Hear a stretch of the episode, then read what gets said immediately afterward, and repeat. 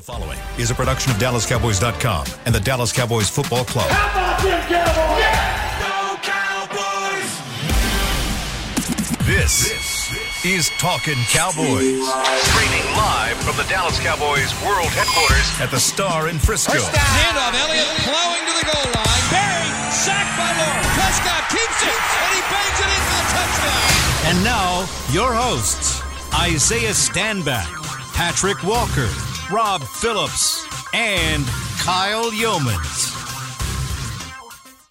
It is a Wednesday edition of Talking Cowboys presented by Black Rifle Coffee Company from the Star in Frisco. Glad you're with us. Hope you got your coffee ready from Black Rifle, and we are going to talk some Cowboys defense versus the Cincinnati offense here on this beautiful Wednesday in Frisco. Chris Beam in the back, Rob Phillips, Isaiah Stanback, Patrik Walker. I'm Kyle Youmans. Gentlemen, how we doing today? We're doing wonderful. Scrumptious. Uh, it's time to turn the page. That's kind of what it feels like, right? Yes. Because the day off was yesterday. That was kind of like the second day of, I, I don't want to use the word mourning because I, I know that's a serious topic across the pond, but uh, that's kind of what it felt like. I mean, Like football morning. football morning. Sports morning. Yeah. Yeah. It kind of felt like yesterday was the second day of that. And now, as the Cowboys will take the practice field again this morning, uh, you've got a chance to turn that page. Yeah, I mean, you. What happens is you you rightfully uh, have to give yourself some time to process what occurred on Sunday. I mean, because it, it you look at the the lack of production on the offensive side of the ball, um, completely out of sorts they were, uh, and then you look at how things ended even after the game. Obviously, with the injury to Dak Prescott, potentially good news on yesterday. I mean, I'm sure we'll touch on that again today. For those that didn't check out yesterday's episode, we we kind of dove into that deeply. Um, but I, I'm of the mindset that you know, no matter how badly you get your buns kicked, um, you got to get back up. Like you you can't sit there and dwell in it. At a certain point, you got to eyes forward uh, and figure out what you can learn, take away from that, and how you can potentially improve because the season is not over. It's not over. Like you said yesterday, Kyle, 16 more uh, games have to be played by the Dallas Cowboys. It is a long season. Yes, it's starting out with a ton of adversity, but pressure either busts pipes or it makes diamonds. Yep. Do you remember Rob in your time here, or anybody? I mean, anybody out there can chime in. You can you can hit a hit us up on the uh, Twitter side of things. But do you remember a time when the Cowboys quarterback went down in Game One, ever? Game one. The first game. I know it it happened early with Tony one time when he went out against Philadelphia. that was week two in 2015. There you go. I think that's the closest that I can remember. Okay. And and and that's why I brought it up yesterday because they had a decision to make then. You know, do you just roll with your current backup, which at the time was Brandon Weeden, or do you go get somebody? And they There's did, a name. And they did, it's blast from the past, right? like our countdown series leading up to the number three. But uh, they did both, and they wound up turning to Cassel, and nothing worked that year. So look, I mean, we like Pat said, we covered it yesterday in terms of they're going to roll with the guys they've got. It looks like Cooper Rush show. Day one of the Cooper Rush show starts today at practice. He'll probably get all the reps with the ones you would think. Um, and they'll just see, you know, they haven't made another ad at, at quarterback, but they'll see what they can do. I think, like Pat said, like it's not over. I think in 2020, when this, when Dak got the ankle injury, and Jerry was on the radio like the next day saying, we have to adjust our expectations for the season. Yeah. That's not this. This is, you know, he may be out a month. He may be out a little bit longer than that. He may be out a little bit shorter than that. But it's it's a short enough period of time where they feel like they can still find a way to stay afloat. And I know Dak didn't play well in the first game. Of course he didn't. Nobody did. Uh, but he still gives them the best chance to win. And when he gets back, they think they still got a shot to stay afloat here. Isaiah, when you lose a guy like that in the locker room, even if it is for a short period of time, because that's the thing is, I think a lot of us emotionally are comparing this to 2020 because of how detrimental it was in the first week of the season. But I, I like what Rob just said. There, this is not that. He's out for a month. He's out for maybe six weeks. If it's longer than that, sure. it's still not 2020, no matter how long he's out. It ain't good. I'm It's not. I'm not saying it's definitely nothing. not good. It's, it's a problem. But when you lose a guy like that in the locker room, Isaiah, who has to step up outside of him? Who has to kind of fill that void from an emotional standpoint? Everybody. I mean, Dak is going to be around. I mean, Dak's going to be. That's true. He's I mean, not going on not, IR. He's not going anywhere. So he'll be in the meetings. He'll be active. He'll be on the sideline of practice. He'll be doing all those things. I mean, he's gonna. He'll probably have a splint on his hand or a cast or whatever else it is. But he'll be active. He'll probably start trying to figure out how to learn how to throw with his left hand. Knowing knowing Dak. You know what? That- real, real quick, because Tom Pelissero brought this up on NFL That's some Network basketball yesterday. stuff right That's a good, I love basketball references. It's uh sometimes people get annoyed with me doing that, but uh, but I mean, after a couple weeks when this thing heals and all that post surgery, I wonder if he's going to be out there, quote unquote, practice. Remember, he practiced at training camp with the with the shoulder thing, just doing whether it's footwork or stuff. he may be out there trying to do something. He will know? most likely still be with Britt Brown doing all of his conditioning, mm-hmm. being on the bands, working his still be footwork, doing all the stuff, working on timing, all those kind of things, making his reads. Like he's not going to allow a thumb to stop him from getting all that work. The only thing that Dak will not be doing is throwing a ball physically. Everything else he will be doing. Okay, so it's not like he's going on a on a like he's getting kicked out You're the right, country. going Uh, on a trek vacation. to but, Tibet. But even if Dak was even if Dak was healthy, this team didn't play well. And everybody was going to have to step up in some regard, anyways, because you're playing an opponent that was one of the two best teams in the nation, in, in, in the country, in the world last year, and they're gonna they're coming off a terrible game, and they're gonna be pissed off. Yeah. and they're gonna be checking every single box to ensure that they get off to a better start than they than, than they did last week, just like the Cowboys do. So everybody, to answer your question, Kyle, everybody has stepped their game up. Every single position group, I can rest assured that their coaches are sitting in there right now saying, "Hey, we got to get out there and have a heck of a heck of a day today to start the week off because we're playing a hell of an opponent and we play like crap. So we got to make sure that we step our game up too." coming out of this game, there is going to be a divisional champion from a year ago, 0 and 2. I mean, True. pure and simple. You want it to not be yourself, but at the same time, you, you're facing more adversity than what Cincinnati's been. I I put to to Rob's point and to yours, Kyle, as far as it, you know, again, the season is not over, but let, us harken back to the uh, the horror that was 2015 for a second. Granted, we Do we had- have to? like, just for a moment. Okay. just for a moment. Walk with me down uh, Elm Street for a second. Okay, um, Freddie's there. Freddie, oh, Freddie's there. He's waiting. He's, he's in the middle of the street. E- albeit a small sample size for Cooper Rush. I think we've seen at least enough from Cooper Rush to be able to say there's a good possibility that he's better than Brandon, Brandon Weeden was at you know in 2015. It's a good possibility that Cooper Rush is better than Matt Cassel was in 2015. It's a good possibility that he's better than Kellen Moore, the quarterback, was in 2015 mm-hmm. when it took a carousel of quarterbacks to lead you to only one win when Tony Romo was injured. That in and of itself, and I don't want anyone to expand upon this point and romanticize it and say, "Oh, well, no, C said, you know, uh, Russia's going to go out there and go undefeated." I would absolutely love it if he did, but that's not what I'm saying. I'm Yeah. simply saying that it's, if we look at it objectively right now, I could make a, a very solid argument that he's right now, Cooper Rush is better potentially than all three of those quarterbacks that the Cowboys had to depend on in the absence of Tony Romo in 2015. So this is a show where we say it with our chest. Hmm. You said you said probably could be. Hmm. I want you to make a statement. Do you think hmm. Cooper Rush is better than those two guys?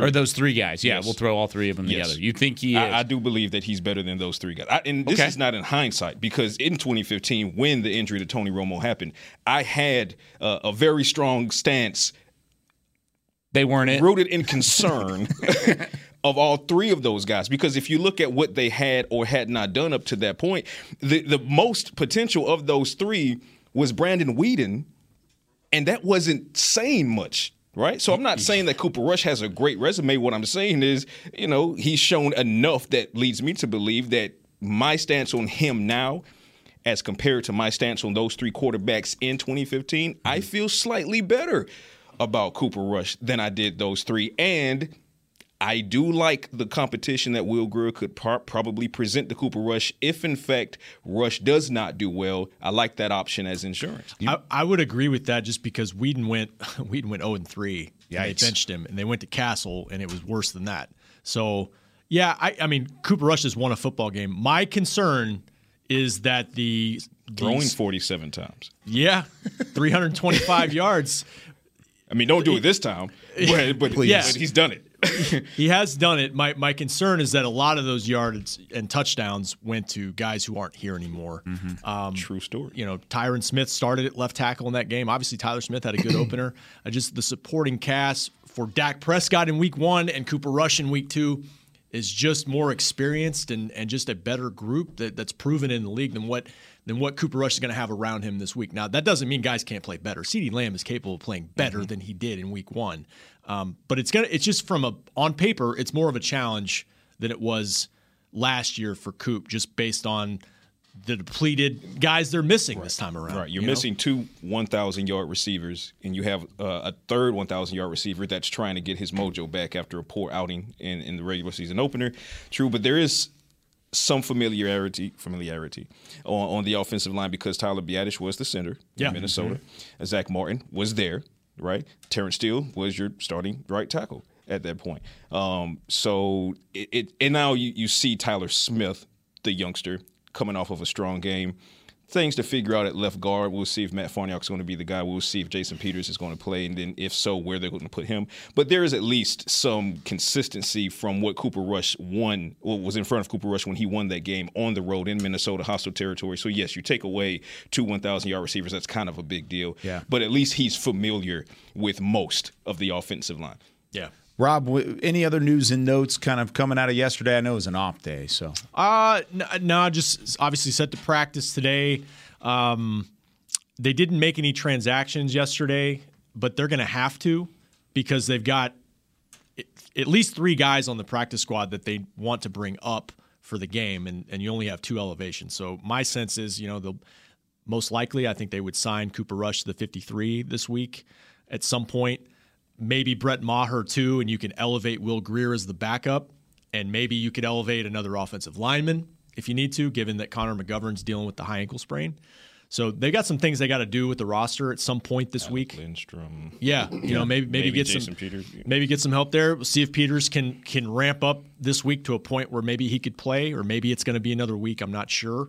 Um, so they've got some stuff they've got to do there, and they've got guys injured on the 53 that maybe are candidates for IR. It's not going to be Dak apparently, but you know, Tarell Basham got hurt pretty good in the game. Kearse. Kearse is banged up, so yeah, I, Yeah. maybe not McGovern, but there's some guys that might be on the line to potentially be on short-term IR. Okay. Now, somebody asked me this question on Twitter. I didn't really have a great response to it, but he asked because of the rule changes, could a team poach Cooper Rush since he's technically on the practice squad as the backup quarterback this week? Is that possible that they could go ahead and just snag him, not because they want him, but just because they know it would be an inconvenience? as far as I know, I think because he's on the practice squad, he he can he can go sign with another team if he wants to. Are Like, there no that's- are there no the more protections? I, the protections, as my understanding is, they're not there anymore this Okay. year. Used to be mm-hmm. going back to 2020, it was four. Yeah, but I think right. I think that was related more to what we were dealing with with COVID, and that the the threat of so many guys potentially getting sick, where they were just like, okay, we, we got to be able to make sure that teams have enough Have people. bodies, guys who can play. Uh, the, the, I don't believe they have protections. So you're saying if a team wanted to just completely wreck the Dallas Cowboys right now, they could just come pick off both backup quarterbacks. I mean, well, there, there's, they- there's I think they would have to double check that, agree. but- there's a, a, a counter. There's a counter move to that in that the Cooper Rush wouldn't have to leave. The Cowboys can then look at Cooper Rush and say, "Hey, okay, well they offered you this to do They this. Okay, him. well we'll just match this and you stay put. Yeah. and here you go. So that's, It's a that's The player has the option. Th- there has the. Player has the an option to leave. So leave, we have to put that out there because it's not a situation where a team can just come in and say, Just "Hey, you're mine." somebody. Yeah. Right? It's not a waiver claim. Yeah. Right. It's an offer for a promotion. right. Yeah. It's- it's a and, fun and, scenario. And honestly, and honestly, if you, I mean, to be, and That's why I can't be a GM because I would so go after, yeah, you somebody would. else. As I would- That as you are. sounds like some Belichick. In that's conference stuff, Belichick. absolutely go get 'em. very Get 'em both. Belichick, But the fact is that Cooper Rush did get promoted this The- week. It's the- just the by Belichick's rubbing off on you, Isaiah. terrible circumstances. Uh, I did. I did find a thing interesting that you cannot grab a practice squad player of a team that you're playing within six days of that game. Oh, interesting. so that's- that's, that's- exactly what Isaiah would do. some Yeah, it'd be the NFC Yeah. East thing, though. I mean, right? If they if that if that protection was not in place, that'd be a heck of a move by NFC East team. the rule has always been I. I uh, so Imagine- many rules have changed. Giants Huh? coming, uh, imagine the Giants reaching out to Rush uh, of all teams, considering that poor had- short he's- stint he history. had. Yeah. Yeah, yeah, yeah. That would be that would be something. That'd be a rivalry thing right there. The, No the rules have always been if you sign a guy off the practice squad, somebody's practice squad, they'd have to be on the 53 at least three weeks. However you slice it, it, it you know, be it the, the rule that Beam just put out there, great great dig Beam, um, or the fact that you know Jerry Jones could just Jerry Jones the situation and say, okay, Cooper, we we hear what they're offering you here. Now get get on the field and practice. get out there and Get go. out there and practice. All right, thank you. Uh, all right, so now that we've kind of put the quarterback back, we've we've we've hit it again. I want to talk defense for the rest of the episode. So we're done talking quarterback. I want to talk about this defense. One, because that was if there was a bright spot on Sunday, the defense was probably that bright spot, or at least the br- bright spot came on that side of the football. Does Dan Quinn's mindset, Isaiah, now that he knows that this offense isn't necessarily firepower like it used to be. Does his mindset change from a, a coaching standpoint or a, a play calling standpoint on the defensive side? Do you become more aggressive rather than conservative to try and get the football back for your offense? I think because of the opponent that you're playing and the challenges that they had this past week against Pittsburgh, I Mm-hmm. think you I think you definitely go to your bag and you grab all your all your little Legos and you throw them out there and you let them go, right? You let them go because simply because uh, Joe Burrow had had problems against Pittsburgh. He had a lot of problems against Mm-hmm. Career Pittsburgh. high five turnovers. It should have been six. It should have been five interceptions and two fumbles. That's what it should have been. But luckily, there was a holding call on one of the interceptions. So he he struggled, and the reason why he struggled is because they ran a lot of they disguised a lot of their zone coverages. Um, there's actually three reasons. They disguised their zone coverages. They heated up the offensive line because the left tackle is Pepe Le Pew. Right, so they they went after they. What went about after, their right tackle? Right tackle did not play well either. His name is La'el Yeah, Collins. He did not play well. Familiar So, face. But Jerry that says you offensive look at the film, you make your. so that, yeah, so that offensive line judgment. struggled. Um, so Pittsburgh took full advantage of that. Pittsburgh looked like the Pittsburgh of old days in terms Yeah. of being, their ability to pressure. Um, and then one thing that I don't think that you're going to see this week is Joe Burrow refused to take the easy passes. He wanted to push the ball down the field. Mm. He knows that he has some some. I mean, at any given time, four really good weapons out there, including Hayden Hurst, and he wants to get the ball in their hands down the field. But I think that through film study, he's going to be more opt to take the shorter passes and higher precision things and let these guys get some yards after the catch. But um, to answer your question, yes, Kyle, I think that Dan Quinn needs to definitely heat him up this week and just test it. Say, hey, was this a one week thing for you? Or is this something that you're struggling with this year? Burrow, by the way, 0 and 7 in games where he's turned the football over at least twice. So you force a couple turnovers. That was your bread and butter last year as a defense, PC. it- I mean, the the fact that you have a guy like Dan Quinn that has that aggressive play calling nature to go and get the football. Maybe this is one of those days where you just turn the dogs loose and try and get it back for your offense. I could see that, but I could also see um, Dan Quinn looking at it as a similar strategy to what he did against the Buccaneers because what what he did against the Buccaneers was good enough to win the game, right? I mean, it was 19 points, but technically could have been 12, right? So you hold Tom Brady in that offense, and Godwin did play initially before leaving with a hamstring injury. You you could copy and paste that to this game because I looked it up and it, was something interesting um, regarding Joe Burrow. So last year, Joe Burrow lost a, a nail biter 2017 against the Cleveland Browns in week two. He had three interceptions in that game. My my question to myself was, okay, well, how does he bounce back? How does he react after those types of games? Well, schematically, they scaled him back because he only had 18 pass attempts And the next game in week three versus the Pittsburgh Steelers, and they won that game. Hmm. He, he had only 172 passing yards that game, but he had three touchdowns. So, to Isaiah's point, it was efficient passes. He didn't go back and go full gunslinger after a poor game like he just had against the Steelers this season. He kind of stepped back and said, "Let me take those easy slants and underneath passes." Uh, Ja'Marr Chase didn't go off that game. He had less than 100 yards receiving. Joe Mixon didn't even go off. He had 91 yards from scrimmage, and 90 of those were rushing. That's containment for the most part, right? Yeah. So it, it stands to reason that, um, and I'm with uh, Isaiah on this point. I don't think the Cincinnati Bengals are going to ask Joe Burrow to try to drop a 40 burger on the Cowboys. I think right now their goal is the same thing as the, the Cowboys. They want to avoid going 0 2, especially coming off of the Super Bowl, because now the narrative gets shifted to Super Bowl hangover. Can they, you know, mm. get their you know, ship right, mm-hmm. et cetera, et cetera. So this is a situation where because I think Joe Burrow is going to concede to taking those easier underneath throws and asking his receivers like Ja'Marr Chase, uh, you know, to get down the field, get their YAC after the catch. why not just copy and paste and allow and, and you know ask Anthony Barr to cover, send Micah Parsons. I will send Micah Parsons consistently. Challenge La'el Collins at right tackle with Demarcus Lawrence. Obviously, a lot of you know uh, common ground there as far as Demarcus knows La'el. Yep. quite a, quite Yeah. efficiently. So, well, I mean, there's a lot of guys on that side of the football that that know La'el. I mean, they've seen him in practice over and over and over again throughout the. I think the, course. takeaways will come if you play forward. Yeah. You know, because again, coming off of a, a game where he's had four interceptions, it, it- comparing that to last season when he had three against Yeah. week two, Yeah. I, I think he's going to be, I don't want to say gun shy, but I think he's more aware. And, and you know, because there's a mental aspect to it as well. So maybe he doesn't take as many risks. Well, he was the field. sacked seven times in that game too, and that uh, matters. and he's two and seven in games That where it's four plus sacks. Here's So. the numbers from the Athletic. He the Steelers had seven sacks, 26 total pressures across 71 pass blocking reps, and and Cincinnati ran 94 plays in that game. wow.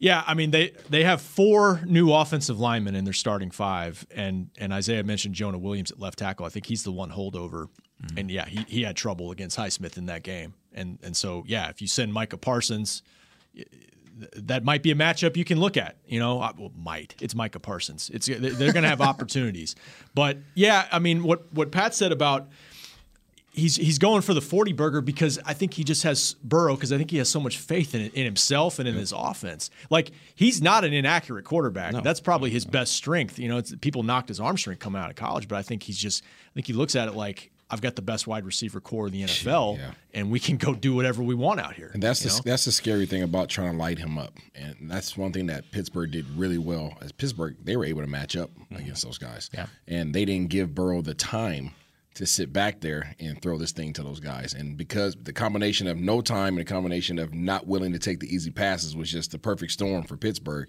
um, and their their effectiveness against Burrow and, and the Cincinnati Bengals. But that's my that's the scariest thing about Dallas. It's like, okay, do you feel confident? that if you do heat them up and somehow, some way, obviously they're going to be expecting that they're able to block it up. Do you have the guys at the defensive back position to stick with these receivers because they have three receivers and they have a Hayden Hurst mm-hmm. and you have a Jayron Kearse that's not there. Yeah. So. Do you feel secure in that, or do you sit back and say, "Hey, my my four guys up front, you know, possibly That's five guys are better say. than your four guys up front. We're gonna sit back." But then, guess what? If your guys, when the times that your guys don't beat them, now you're giving Joe Burrow time to throw to these guys. So it's it's it's a catch twenty two that they know that you're going to be in too. And I want to try and decipher that a little bit when we come back on the other side of the break, because I, I like the thought process because they've got some weapons on the outside, and we've got weapons on the the, the front seven. It's kind of where it's at for the Cowboys standpoint. So we'll talk about that and those matchups when we come back with more talking Cowboys, presented by Black Rifle Coffee Company. After this. Todd thought it would be secure to jog in the cheetah savannah. Todd believed the big cat repellent he bought online was reliable. And now, Todd is trying to be faster than this cheetah that can run 80 miles per hour. But the good news is, Todd has AT&T 5G that is fast, reliable, and secure. And he learned the best thing to do is stop running and toss her the backpack with the beef stew. AT&T 5G. Fast, reliable, secure. It's not complicated. 5G requires compatible plan and device. 5G may not be available in your area. See att.com slash 5G for you for details. The Cowboys way, where 16 Hall of Famers and 5 championships shows us what success looks like. Where turkey is always the second best part of Thanksgiving Day. Where we are all defined by one single thing the star. Where we as fans know it's our job to keep the tradition going. Bank of America is proud to be the official bank of the Dallas Cowboys and to support the quest of living life the Cowboys way. Copyright 2020 Bank of America Corporation. Did you get to work on time? Yeah, but I just realized it's Sunday. Little Sweet says head on home. Dr. Pepper's on its way. So sweet, unique. Baby, there's nothing better. I bet you've probably done something that deserves a Dr. Pepper. Did you invest your nest egg in an NFT? Yeah, and I don't even know what that is. It's a non fungible token.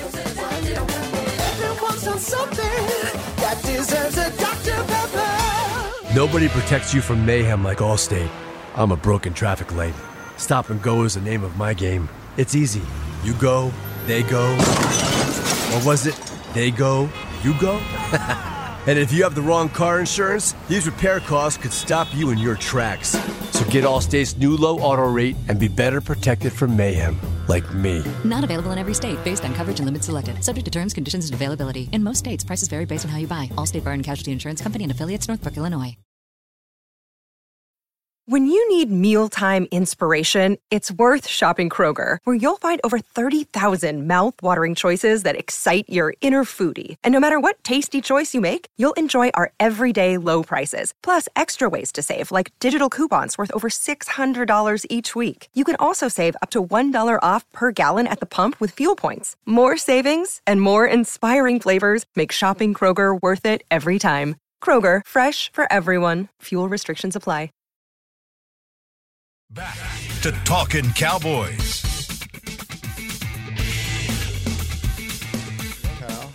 Back here for another week two edition of Talking Cowboys here on this Wednesday from the Star in Frisco. By the way, if you're a true Cowboys fan, head to AT&T Stadium on Saturday, September 17th.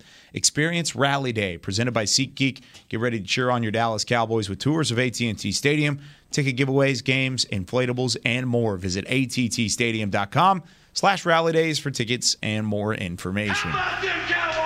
yeah. Thank you, Jimmy. Uh, quick shout out to Cowboys Nation. I thought they were phenomenal. They were ruckus against Tampa Bay. Sunday Night Football looked great. The rally towels were hitting it. Ju- definitely looked like it was the atmosphere that people have been waiting for. But uh, you got to bring it again this week. Like we said, turn a page. And Cowboys fans are used to doing that, unfortunately, here over the last uh, couple decades. But we're going to figure it out at some point. Isaiah's just laughing. yeah? Well, no, no, you can't say that. Can't say that one. I didn't say it. I, You did. You I did. signed it. You signed it. You can't say that. All right. Isaiah Stanback. Rob Phillips, Patrik Walker. I'm Kyle Youmans. Now, this defense has got some weapons on their side. Micah Parsons, Demarcus Lawrence. I thought Leighton Vander Esch played decent the other day. I think he played Interior well. offensive line played defense. Isaiah thinks he's soft. Uh, but they've got Joe Burrow on the other side of the football this week. Hmm. They've got Ja'Marr Chase, Tee Higgins.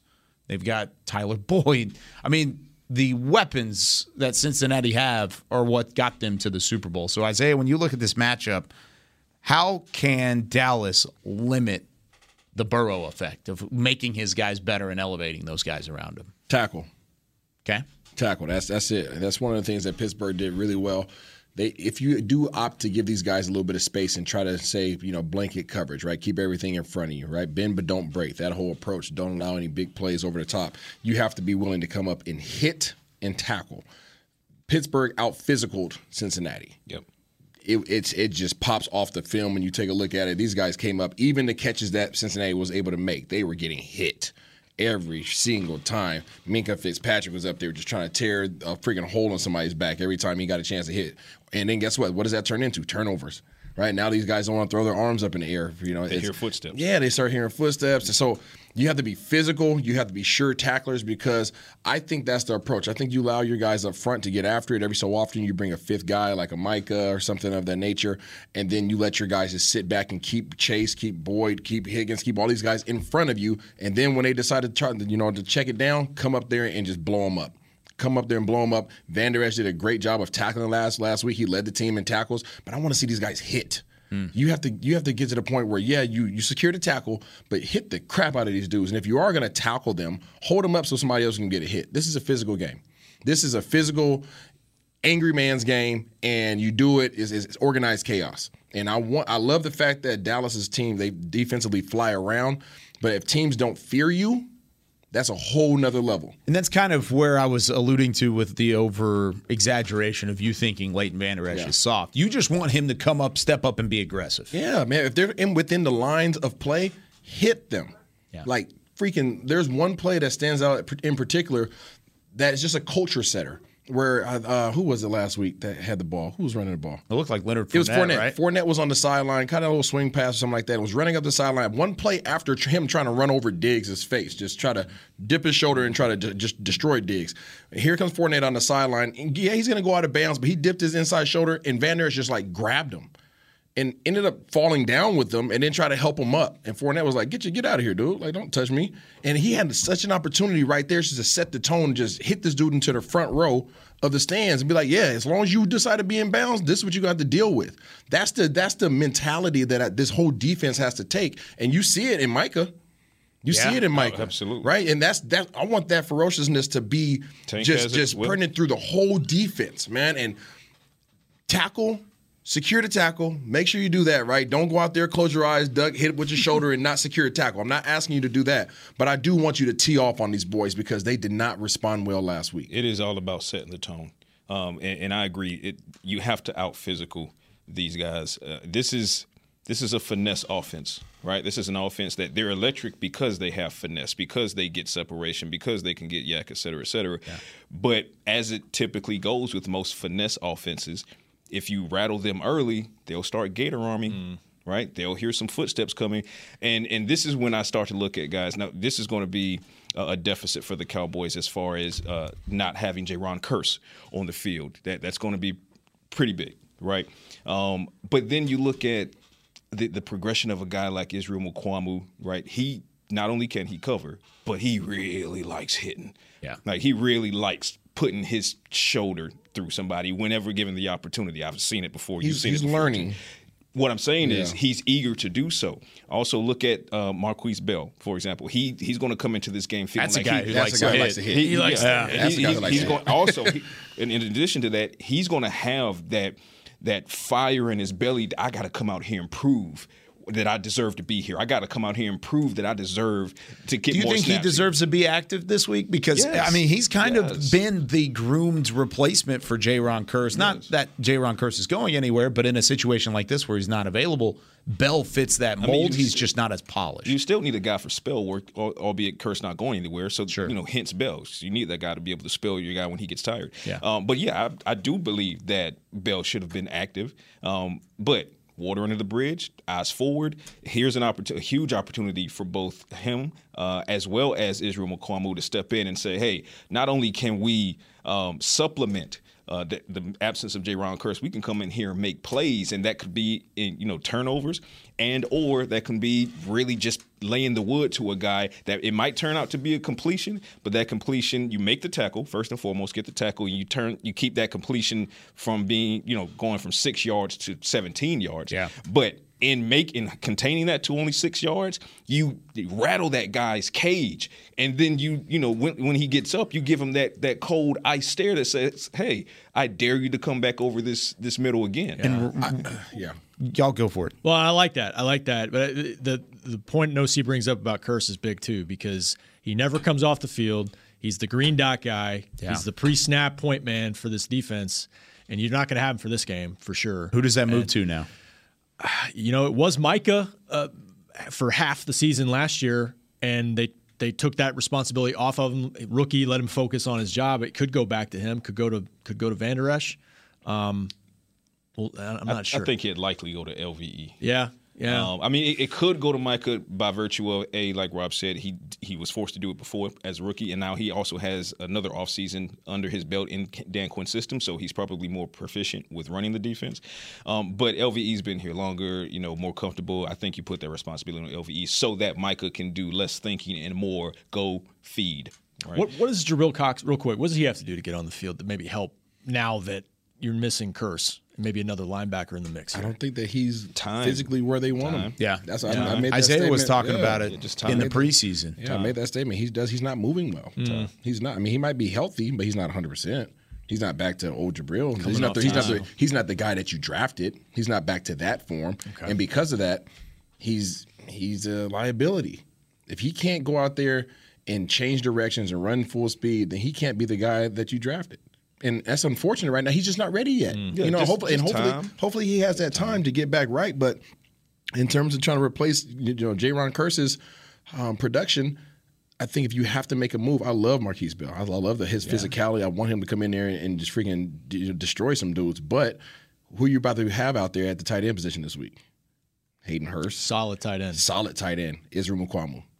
I need Israel Mukuamu. I need Step you. up. I need you to come in here and the stay length, in his freaking coverage. hip Where's pocket. the E Honda hands Yeah, that E Isaiah has Honda. been asking Honda. for? Yeah, sit on his outside Thousand hip and hands. just stay there. Because he's, I mean, coming off a game, right? To your point that you made earlier, coming off a bad game for Joe Burrow, most likely, like I mentioned, he's probably going to come in trying to hit those high precision passes. And the last thing you want is freaking Hayden Hurst being the guy that you're worried about because that means that you're not worried about those other three cats. Yeah.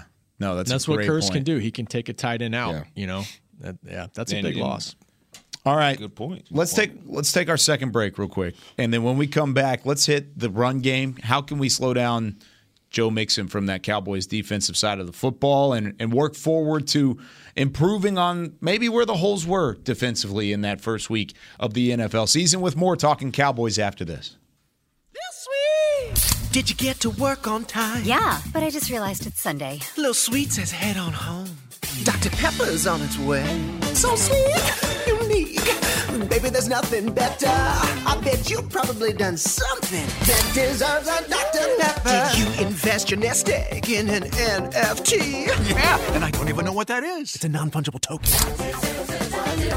Everyone's done something that deserves a Dr. Pepper. The Medal of Honor is our country's highest military award for valor in combat. More than 40 million individuals have served in the armed forces since the Civil War. Fewer than 4,000 have received the Medal of Honor. The National Medal of Honor Museum will be a place to preserve these legacies and inspire America. It's being built right next door to the Dallas Cowboys in Texas. Help us honor our country's greatest heroes. Learn more and get involved at mohmuseum.org. The Cowboys way, where 16 Hall of Famers and 5 championships shows us what success looks like. Where turkey is always the second best part of Thanksgiving Day. Where we are all defined by one single thing the star. Where we as fans know it's our job to keep the tradition going. Bank of America is proud to be the official bank of the Dallas Cowboys and to support the quest of living life the Cowboys way.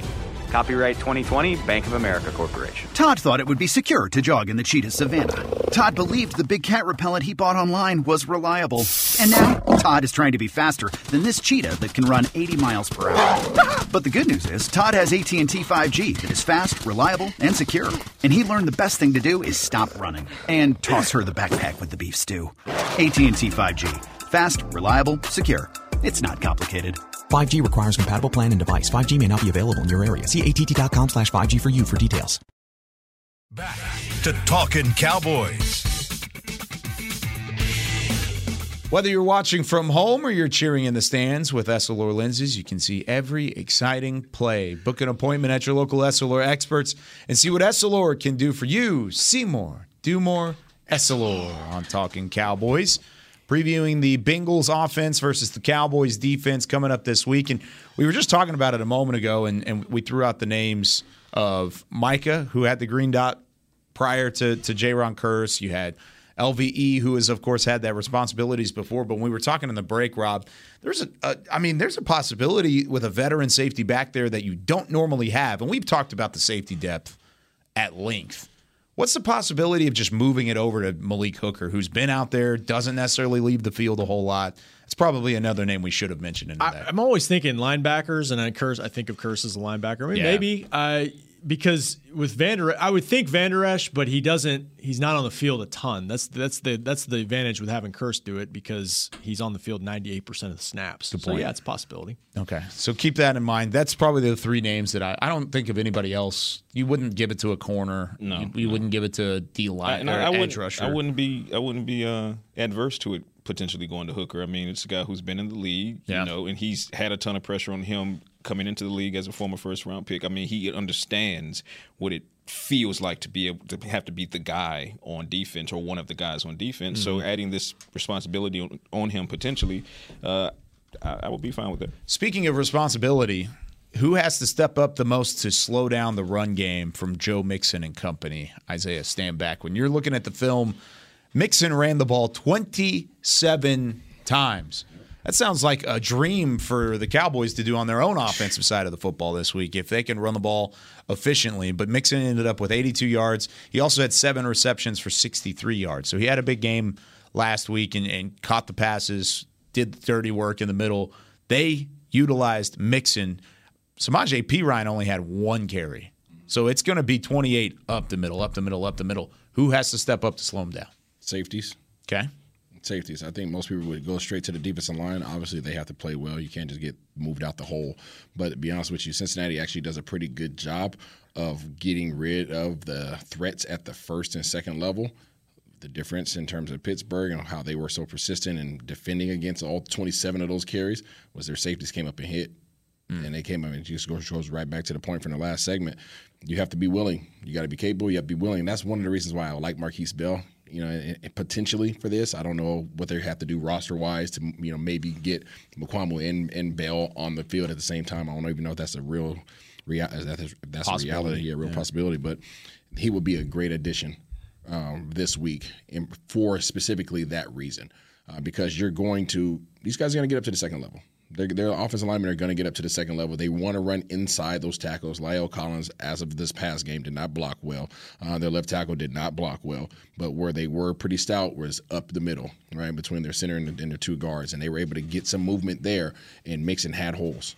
But those holes were closed by Minkah Fitzpatrick and other guys that were stepping in there. So with this three safety set, do we stay with three safeties with Jayron out? Do we go more to a tradi- Yeah. traditional? Mm, do you go to three linebackers? Right. So there's a whole lot of question marks in regards to that. But either way, you have to come up from the from depth and fill those gaps because he's going to get through that first wave. You saw, uh, oh, go for well, it. I would just mention the D line too, because Isaiah, he's right. It's a given. You look at some of the, the gaps that they had in the second half last week, and it was outside containment. Uh, you know, running at the right edge with Dorance Armstrong in the game. I mean, they, there were there were holes there for Leonard Fournette, and so they've got to close those up. Dan Quinn mentioned it, not specifically, but talked about some of those outside runs, and, and you watch Mixon play. His vision is so good. He's So good. He's he's just he's so patient. And he also has the athletic ability to make a like a strafe button in Madden, like on a dime, and cut it to the outside and and turn a no gain play into a ten yard gain. That's that's how You good don't want to. to. one of the things before before you before Yeah. you go. One of the things from last week, the reason why Fournette was able to be so successful on the ground is because it kind of worked against some of the advantages that uh, Trysten Hill, uh, Osa Odighizuwa, some of those guys, some of their skill sets Mm-hmm. in terms of getting vertical. This isn't a game that you really. I'm not gonna say don't play those guys. Obviously, you do. You rotate them through, but this is more of a two gap team. You want to two gap it, and there wasn't enough two gapping last week in last week's game. And what I mean by that is button up with the offensive lineman and and seeing which direction you need to go. Not so much of a bull rush, but more of a hey, you know, have a have a stalemate at the line of scrimmage. Mm-hmm. Which direction am I going? Am I tossing you this? Am I tossing you one direction? Am I tossing you to the other direction? So I'm always choosing right. What we saw last week was a lot of guys doing swim moves and trying to pick a side. And when you pick that side, now all of a sudden you're helping that offensive lineman depending on what direction the run's going. And there were gaping holes because of that. Right. So if I choose wrong, if I choose right, okay, awesome. But it's like rolling the dice, right? When I choose wrong, it only takes one 15, 20 yard run to really have a, a, a bad effect on the defense. So need to see more two gaps. So the big fellas, you know, Gallimore mm-hmm. and and and those those guys, those guys need to do a good Ohana. job. Big Bo, those guys have to two gap this game because if you pick a side, Mixon will make you pay for it. because he's so good at knowing. Sorry, no, Taking Steve, a hold, no- knowing exactly where the leverage is Yep. Yeah. and hitting it right there. Yeah, you're, you're both correct, and, and but I'll I'll meet you in the middle here because obviously defensive line they have to win their one on ones, right? And it, it hopefully it won't take a lot of stunts or anything like that. Just beat your guy one on one, and best case or worst case, I should say, it's a stalemate, like Isaiah said, and now Mixon has to decide that he mm, probably has to burn an edge or try to burn an edge you have to get safety support. You're going to have to have somebody like a Bell or Mukuamu dropping down and probably assisting on those types of plays. But for me, it's Anthony Barr. It's Anthony Barr for me. This is a game where Anthony Barr is going to have to play sideline to sideline because you mentioned Mixon had 62, 63 yards receiving. Okay, so not only is he a threat on the ground, he's a threat as a receiver out of the backfield. Barr can cover, right? That's been one of the main things that he's got gotten four Pro Bowls on. Now, he can put his hand in the dirt and go after the passer, but that's not the primary reason he was brought in. He was brought in to help Micah be able to do that. This is a game where if you're Anthony Barr and you're you're at that Mike position and you see Joe Mixon back there, yeah, you hope your dogs up front control the lanes like they're supposed to control the lanes. You have confidence that you have support on the back end with the Mukuamu and things like that. Your corners are going to be busy they're going to be busy in coverage. You don't you do you would ideally not like to ask any of your corners to provide run support if possible because man they they're going to have their hands full in coverage. So for me, you're looking squarely in the, the heart of that defense for the Cowboys, and you're saying Anthony Barr, we need you to spy as as often as possible Joe Mixon. If you see that ball get in Mixon's hands, you break down and you figure out what direction to, to force him to, and then you beat him to that spot, be it left or right. To add to that point, I mean, they ran the ball 27 times. He had 82 yards. That's three yards per carry. So it wasn't like he was getting chunk yardage on the ground. Where he was more dangerous was by far as, As a a receiver. receiver. He was the second leading receiver on the team behind Ja'Marr Chase, who, by the way, had 10 receptions, 130 yards, and a touchdown. So Ja'Marr Chase, pretty pretty darn good in his own right. But this was also against the defense last year. Pittsburgh's nasty in the pass rush, but they gave up the most rushing yards against last year on average Mm. in the NFL. So they were not very good against the run last year, Oh, but they were able to hold Joe Mixon to three This yards per a carry. totally different Pittsburgh defense. It is. I say, I know yeah, it's different. I know it's different. But Dallas is different too. This is a different Dallas defense this The year than it was last year as well. The cornerbacks are going to have to come up and hit. Okay. Because you're not going to play man. So yes, yeah, they'll be they'll be occupied. You don't want if you play man against Cincinnati and think that you're going to play man against them for 67 percent of the game. Good what they're freaking luck. And like, and like, good luck. I mean, Tee Higgins had a concussion. Maybe he's questionable for this game, but they've still got so. they many got freaking Mike weapons. Thomas. I mean, they Yeah, got they got yeah, guys. yeah. dude. So, their hands full. so Yeah. just, this is going to be a zone game. Majority, you're going to play some man, but majority of your game plan is going to be different variations of zones. Your corners are going to have to come up and hit. They're, they're going to. So DaRon Bland, sooner or later, yeah. hope, hey, if you go out there and have a heck of a week at practice, put some pressure on some of these starters because if they are unwilling to come up and hit, Mixon will make you pay, and that goes in the running game, and that goes on the option routes on the app for those guys as well. If he comes up, runs an option route, cuts out to the outside, you need a cornerback sitting there to come up and hit him. If he decides to run a swing route or throw a swing route out to him, guess what? You got better come up and hit him. You're, going to need your secondary to support. I just think that you know, Barr versus Mixon, it keeps popping up in my head. It's Barr versus Mixon with support, assuming that you have some D line struggles, which hopefully you will not. And they use Perine in that role too on third down too. Okay. He's a guy Yeah. that come Yeah. out of the backfield and make something happen. Did you think Barr played well last week? I don't think he played poorly. I don't think He just was a non-factor. Played well. He his name wasn't mentioned, which can be taken one of two ways, right? Your name's not mentioned, that means you didn't give up any big plays, and so that's a good thing. Yeah. But if your name wasn't mentioned, it means you didn't make any big plays. Yeah. So I, I think he he was serviceable in his debut for the Cowboys. Um, but also keep in mind, this is a guy who signed later in training camp. He was on pup to, to acclimate to the scheme, et cetera, et cetera. Give him a couple games. This might be the game between week two, week three. And in my mind, I always assumed it would be week two or week three that Anthony Barr would find his legs in Dallas. And and you know, I'm not not necessarily maybe go to Pro Bowl for him, hopefully so, but find his Anthony Barr legs. I didn't assume it would happen in week one, but to his credit, he didn't go out there and look out of sorts in week one. He was there, he was serviceable. Yeah. I expect him to take a step forward as early as this week. Hey, if you would have gone off a week one Micah Parsons in 2021, you wouldn't have won the Rookie of the Year on the defensive side of the football. He found his Micah Parsons legs in week two. Maybe maybe Anthony Barr can find his Anthony Barr legs in week two. We'll see what happens.